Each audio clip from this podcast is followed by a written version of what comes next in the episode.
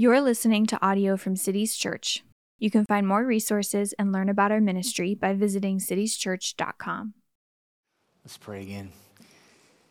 Father, for this time, um, echoing what Dan has just prayed, we ask that you would make, in these moments now, we ask that you would make Jesus to be more cherished in our hearts. We ask that you would overcome us with the truth of his kindness and his love. And we ask for this in his name. Amen. Amen. So today is the third Sunday of Advent, which means we're just eight days away from Christmas Day. And the reason that we're looking at this passage this morning is because of that little phrase, at the beginning of verse 7. so I want, if, if it's possible, I want to make sure that we all see this, okay? So if you can, all right, either with your own Bible, if you, if you brought one, or your phone, or you might have to share with your neighbor, I want everybody to get some eyes at the beginning of verse 7, all right? It starts with these words. Verse 7 starts with the words, in the days of his flesh. If you see it, say amen. Amen. amen. In the days of his flesh. Now, this phrase is important. All right, in the days of his flesh is a good literal translation. If you if you read from the NIV translation, it actually says there in verse 7, during the days of Jesus' life on earth. And that's a good interpretation of what the writer of Hebrews is talking about. He, he starts verse 7 by pointing us back to a time in history when Jesus lived on this earth as a man. The, the, the, writer wants us to think about Jesus living here in flesh and blood like ours. But now, why does the writer do this?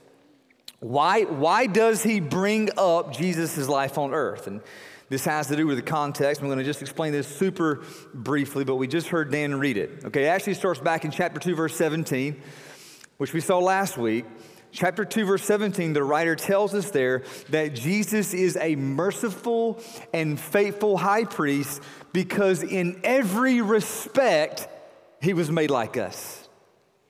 And then at the end of chapter 4, verse 15, the writer repeats that same idea and he says that Jesus is our high priest who is able to sympathize with our weaknesses because in every respect, he has been tempted as we are, yet without sin. And so 217 and 415 repeat the same idea. And it's not just that Jesus is our high priest, but it's that Jesus is our high priest because Jesus became a man. It's because Jesus became like us. It's because Jesus has walked in our shoes. That is what has qualified Jesus to be our high priest. It's because Jesus gets us. That, that's the point that the writer is making here. That's the context. That's the context here.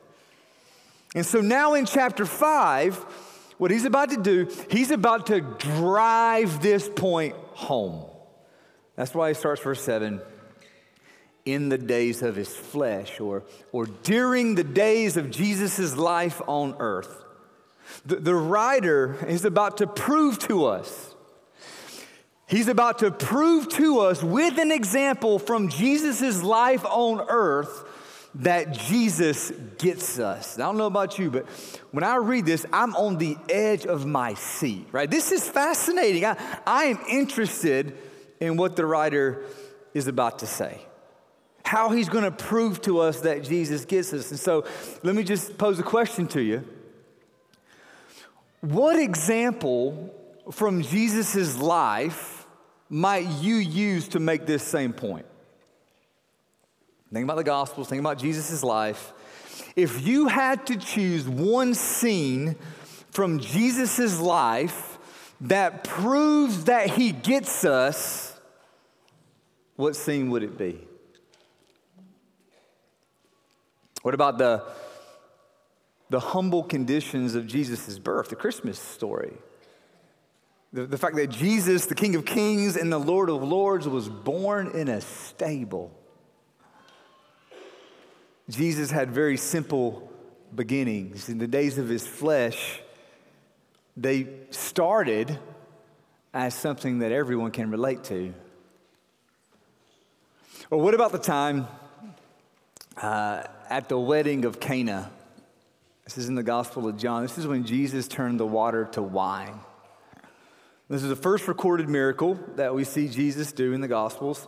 Um, and uh, it's a miracle, right? So it's only something Jesus can do, but it, it was such an earthy miracle. So earthy. Just, you know, this is a, he's at a party.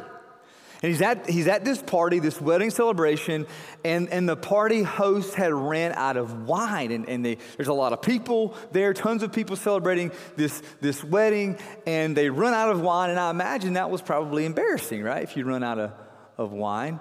And Jesus' mother was there. And so she, she says, Mary says to Jesus, she's like, Jesus, can you do something about this? Can you help him out? And here's Jesus, he did. He helped them out. Jesus, he, he made water into wine. He, he gave them wine that had run out. So, so Jesus, we see in the days of his flesh, Jesus, he, he met super practical needs. Or what about the time um, when Jesus came to the home of Lazarus, his friend, after Lazarus had died? Jesus comes there and he steps into a place surrounded by the family members and the friends of Lazarus who were grieving his death. And Jesus stepped into this place and he himself was grieved. the text tells us that he was moved, he, he was troubled. And, and the Bible says that Jesus wept. In the days of his flesh, Jesus was sad.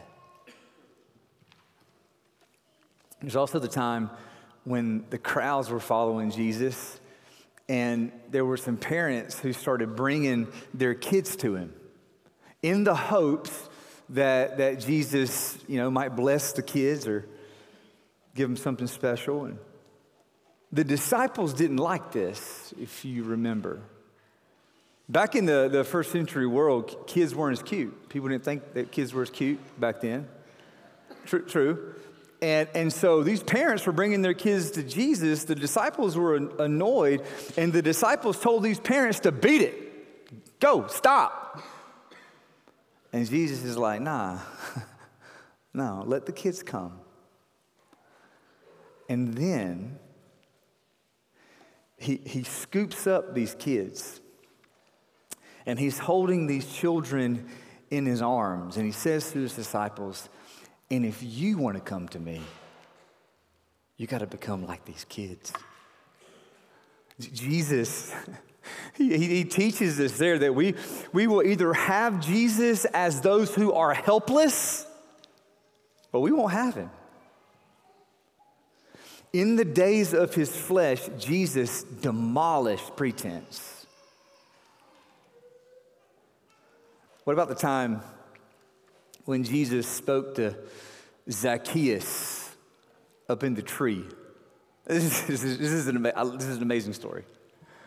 story of Jesus speaking to Zacchaeus. Again, there's a crowd following Jesus. He's, he's on his way into Jericho, and there's a, a, a, swarming crowd, and Zacchaeus knew Jesus was coming. Zacchaeus wanted to see Jesus, but the crowd was too big, and Zacchaeus was too short. The, the literal Greek there is wee little man. And you guys remember what he did? What Zacchaeus did? He, he climbs up in a sycamore tree because he wanted to get a good view of Jesus as, as Jesus was walking by with this crowd swarming him.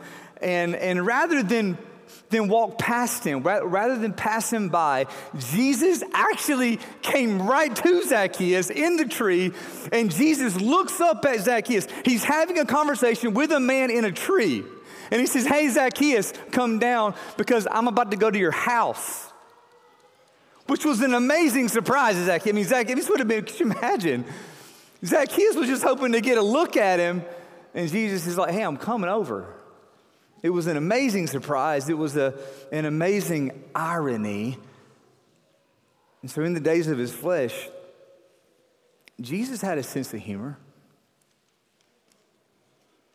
Then there's the time when Jesus he turned the tables on the way that James and John thought about greatness. Or there's when Jesus overturned the tables of the money changers in the temple because of their greed.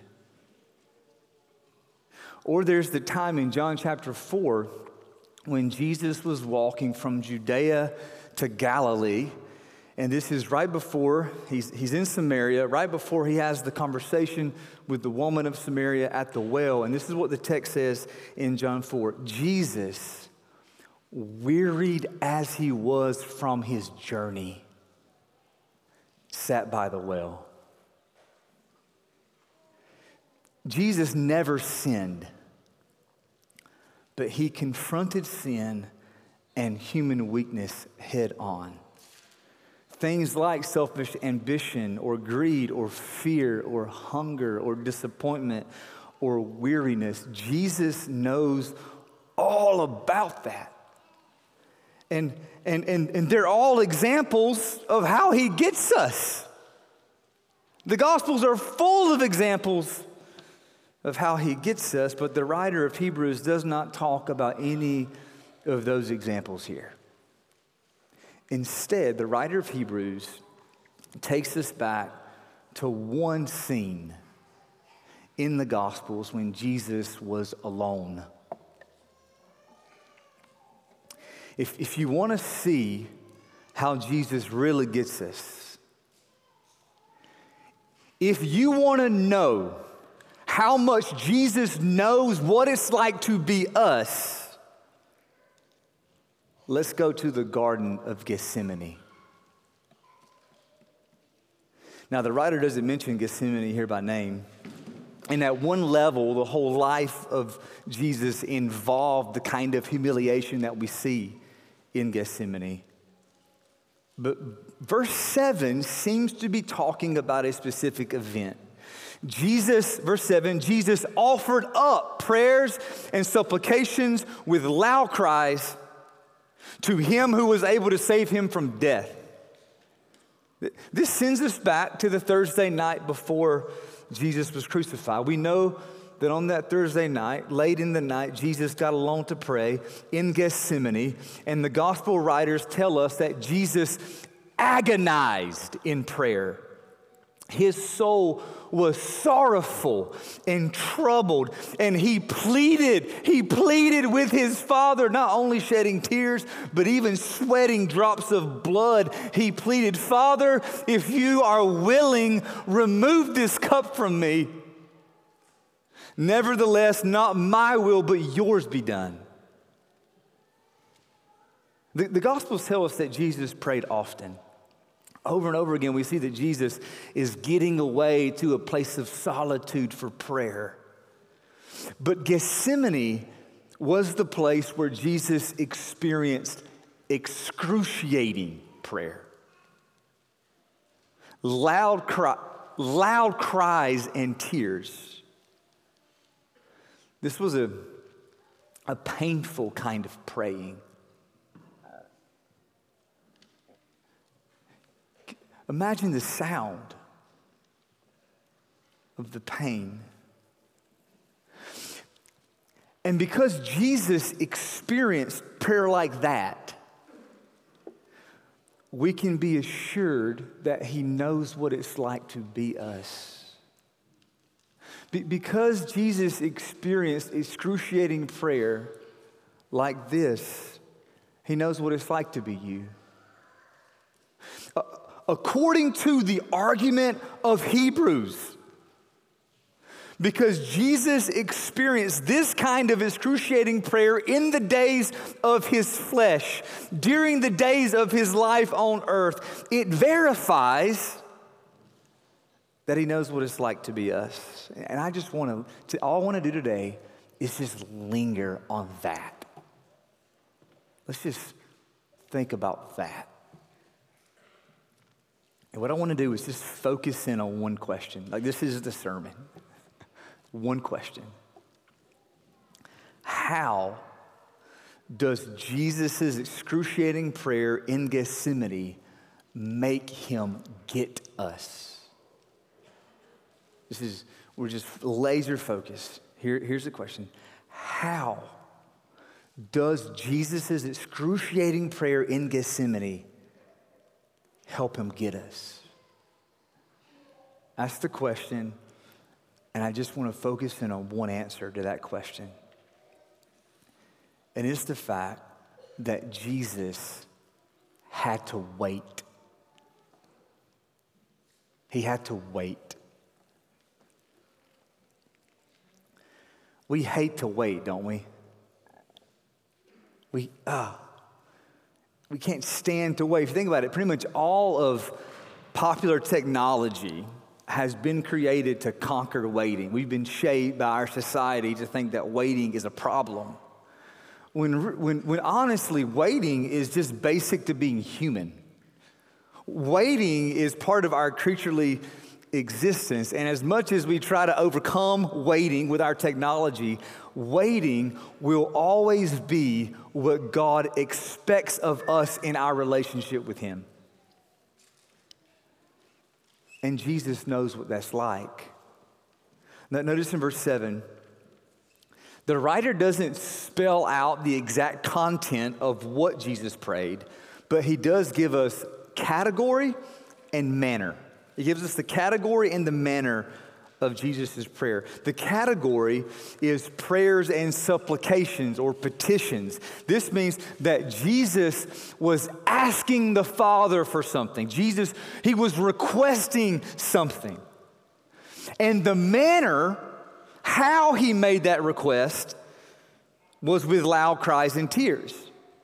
And so if, if we put these together, it means that Jesus in the garden was earnestly wanting something. This was a, a, a please, please, please, please kind of request that Jesus was making. And, and now, if, if, if we take the category and, and, the, and the manner of the prayer, and we add that to the way God's described here in verse 7, Him who was able to save him from death put, put this together. Jesus earnestly requested something from him who was able to save him from death. What then do you think he requested? To be saved from death, right? I, I, I think this is another reason, that phrase there, to him who was able to save him from death. I think this is another reason why Gethsemane is in the writer's mind Jesus earnestly wanted to be saved from death. Jesus asked the Father, if it's possible, remove this cup from me. Now we know that Jesus, for the joy that was set before him, he endured the cross. We know that from Hebrews. But we need to be clear Jesus did not relish the cross itself. Jesus despised the shame of the cross. Jesus dread, he dreaded his suffering on the cross. And sometimes I wonder if we if we really appreciate this truth about Jesus. I think that I think we can tend, at least speaking for myself, I, I think we can, we can tend to think that Jesus was able to endure his suffering because he had some kind of like special power as the Son of God. This is a, these are really deep water thoughts, right? It's, it's complex, but I, I'm, I'm suspicious that somewhere in how we think about all of this, I think we can imagine, even subtly, we can imagine that Jesus' deity was the underwriter of his endurance. We think, yeah, G- Jesus really did experience unspeakable suffering but he was God. You know, he was God. I just think, first, that's true. Jesus, he absolutely is God and he was fully God and fully man here on this earth. He was in every respect. In every respect, Jesus was like his Father. And in every respect, Jesus was like us, is. But we would be misguided to think that it was his deity that got him through his suffering. Gethsemane certainly corrects that. Here's a way to think about it J- Jesus, he would have looked forward to having nails driven through his hands about as much as you would. Like, just think for a second. Like, what if you knew right now? What if you knew that, that, that right now, by tomorrow noon, you were going to have spikes nailed through your hands and feet. You're going to have big thorns crammed into your head. And you were going to be scourged. You were going to be, you were going to be beaten 39 times so that the skin on your bare back is just shredded and exposed, and the physical pain wasn't even the worst part. Just imagine that you knew that was going to happen to you tomorrow around this time how would you sleep tonight? Like, I get nervous about the dentist, okay? Seriously. Just imagine if you knew that by tomorrow at this time, you, you would experience the worst pain ever inflicted upon a man. What would you have sounded like when you prayed?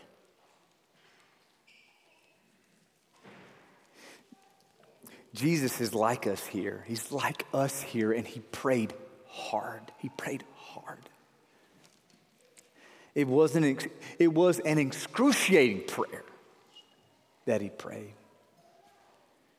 And did God answer him? That's not an easy question because Hebrews says that God did. Look at the end of verse 7 the end of verse 7, Jesus prayed to him who was able to save him from death, and he was heard because of his reverence. But wait a minute. We know how that, we know what happened. The Father did not remove the cup. The crucifixion was every bit as horrible as Jesus dreaded, probably worse. And so, how was Jesus heard? Well, it's that Jesus was saved out of death, but he was not saved from dying. God, God saved him out of death but he was not saved from dying. The, the resurrection is God's answer to Jesus' prayer, see, which means that, that Jesus was not saved from experiencing the horrible thing. He was saved from the horrible thing having the final say. And this means that there was a time, there was a time in the suffering of Jesus when it seemed like his prayer would not be answered. Because Sunday morning didn't happen like that, right? Jesus had to endure waiting, the waiting which became in Gethsemane a whirlwind of suffering, a whirlwind of suffering, and we are tiptoeing into mystery here. Jesus knew and Jesus believed perfectly that the Father would never abandon him. He knew it, he believed it, and then also on the cross, my God, my God, why have you forsaken me?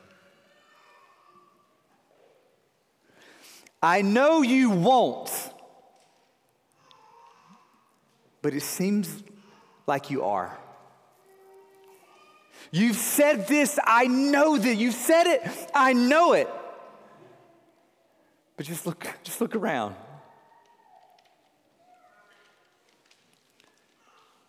Look at the news. I heard the report. The, the, the big realities and the big truths that are so important about God, these big truths about God that we need, they are less clear in the whirlwind of suffering. And what could be more human than that? We know what God can do. And so we ask God to do it, but we're stuck in this whirlwind and we're not sure completely if He's doing anything. And so we have to wait. Waiting. You ever been there? You ever had to wait? We know what He can do. We've asked Him to do it. God, do it. Please, please, please.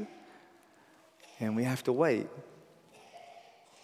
You know, answered prayer is a wonderful thing. Like, I, I have in my mind a list, man, of prayers that I have prayed, and God has just done it. Like I have a running list, always I keep right here, of things that I have, I have asked God to do, and God has done them, and I rejoice. I give thanks, I give praise. I am amazed and encouraged when God answers our prayers, and we should be. We should rejoice when God hears us. Just, just last week, I saw this little video of this guy. He, he did this video, he, he's out fishing, beautiful sunny day somewhere. He's out fishing, and as he's fishing, he happened to see this bald eagle flying like way across this lake that he was at.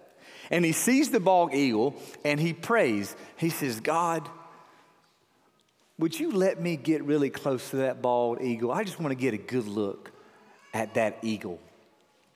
That's what the guy, so the guy's doing a video, a selfie video, and he's telling this story about, hey, I, just wanted to see this eagle. I pray, God, would you let me see this eagle? And then he pans out with his phone, and the eagle is sitting on the guy's shoulder. I'm not kidding, no joke. An American bald eagle is standing on the guy's shoulder as he's doing this video. And like, I don't know this guy, I don't know his theology, right? But I'm like, dude, that's awesome. Like, I, I saw the video and I was like, praise God. Because look, God can make, look, God can make eagles land on our shoulders. He can. But there was no eagle that landed in Gethsemane. And all, although God does answer our prayers, and we should be thankful for that, there's a lot of times in our Christian lives when we, we do not have bald eagles on our shoulders. And Jesus gets that. Did you know that? He gets it. Jesus prayed an excruciating prayer and he had to wait in the whirlwind, just like you and me. And in that waiting, his obedience was not easy. It wasn't easy. Look at verse 8. Although he was a son, he learned obedience through what he suffered. The way the writer says this means that it's not what we would assume. This is kind of like what we talked about a few minutes ago. It's natural for us to assume that Jesus, as the Son of God, somehow means that he came pre programmed to obey. Like, if we could pretend that the whole world was like a big carnival, just full of carnival games, we might think that all the games were somehow rigged for Jesus to always obey. like the basketball goals, rather than the, the, the, rims being like bent, almost closed, where the ball doesn't even fit in. It's almost like we might think that when Jesus shot, the, the rims were actually stretched out super wide, right? We, we, I think we just had this idea that somehow was easy. We, we, we might would say, because he was a son, obedience was easy. But Hebrews 5 8 says, although he was a son, he learned obedience through what he suffered. And we know that this was the case for all of Jesus' life, but it especially was the case in Gethsemane. Gethsemane assures us that Jesus' obedience was authentic obedience. It was, it was not laboratory obedience in a controlled environment. This was obedience in the waiting, obedience in the whirlwind, which means that although Jesus' heart always desired obedience, the practice of that obedience was tested, it was pressured, it was challenged. All of Jesus' obedience was predicated on not my will, but yours be done.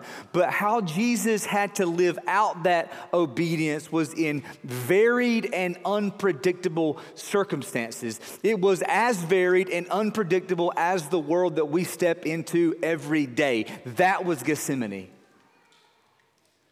And Gethsemane became a school a school. And Jesus learned obedience in that waiting. And it wasn't easy. I've heard it said before by older and wiser Christians that the deeper you grow in your faith, the more aware you become of your own sinfulness. The idea is that as, as you mature in your faith, you sin fewer times, but you also become more aware of how pervasive and subtle your sinfulness is. This is the way C.S. Lewis put it. He said, When a man is getting better, he understands more and more clearly the evil that is still left in him. And when a man is getting worse, he understands his own badness less and less. And I just want to say, man, this gives me some comfort, right? When I feel like an idiot. Which I think, I, I, I don't know how to tally this, but I think that has increased in the last few years, okay? Which is, I think, a good sign, I hope, right? Feeling that way.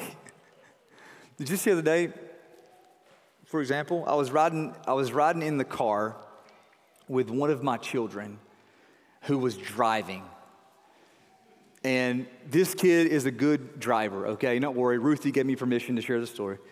Um, but we were in traffic, and, and, and there was this moment when the child had to hit the brakes. And it was, it just, it happened. It was kind of tight traffic. They hit the brakes, but I was riding in the passenger side, which to be honest, I don't do much. So I'm an inexperienced passenger driver. And they hit the brakes, and it was one of those times where you just go, you know, you kind of do that gasp sort of deal. And you can't help it, right? You don't, you just, it's just a reaction. You, you just kind of do like that. Look, I have thought, I have thought long and hard about this, okay? I think Jesus would have gasped too, all right? Because he, he, you know, he was he had reactions. He had reactions, and this was a, a scary split second. It, it was. But the problem was not my reaction. It was that comment I made right after.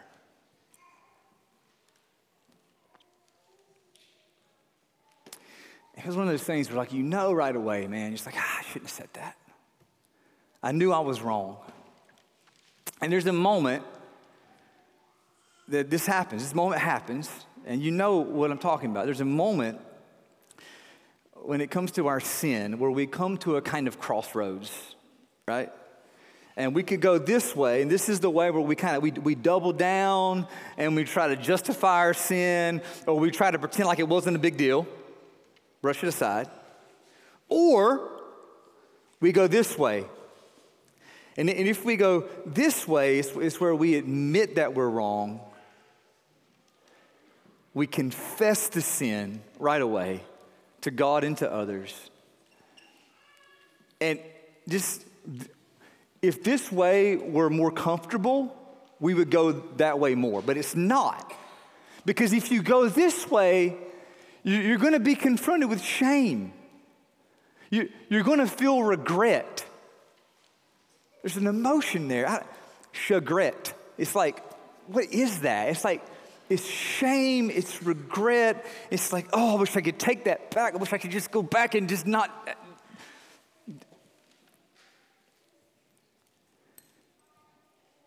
So, what do I do with that? Like, what do I do with that?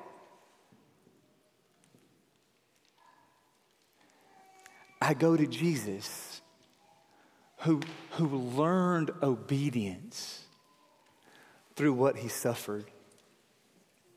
Verse 10, and being made perfect. Now, the idea here, Pastor David mentioned this last week, is completeness perfect as in completeness. This is referring here to Jesus' resurrection and exaltation. After the days of his flesh was mission accomplished. After he suffered in our place and died on the cross, God raised Jesus, he enthroned Jesus, and Jesus became the source of eternal salvation to all who obey him, being designated by God a high priest after the order of Melchizedek, which means Jesus is not just the Son who reigns, but He is the high priest who has made atonement for us, who intercedes for us.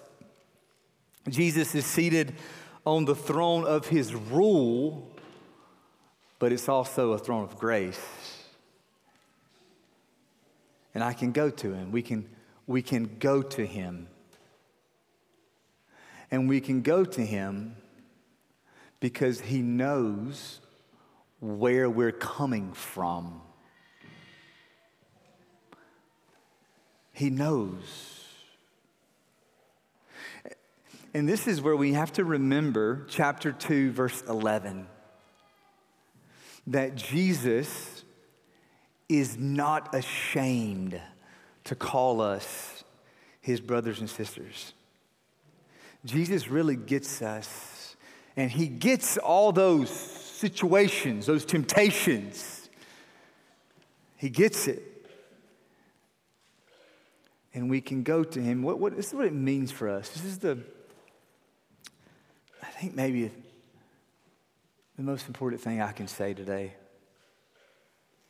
Because Jesus gets us, it means that his love for us is a love for us where we are. Okay? I want you to hear this. Jesus, this morning, he loves you where you are, not where you pretend to be. He, he loves you where you are, not even where you aspire to be. He loves you where you are because he gets it. He, he's been there. Jesus loves us in the days of our flesh. G- because he had days when he was in his flesh here on this earth. Jesus loves us during the days and the moments of our lives on this earth in all of our weakness and in all of our failures. And so that's the invitation this morning. Is that we would come to him because that's true. That's the invitation of this table. At this table this morning, we remember the death of Jesus for us. We're, going to take the bread and we're going to take the cup.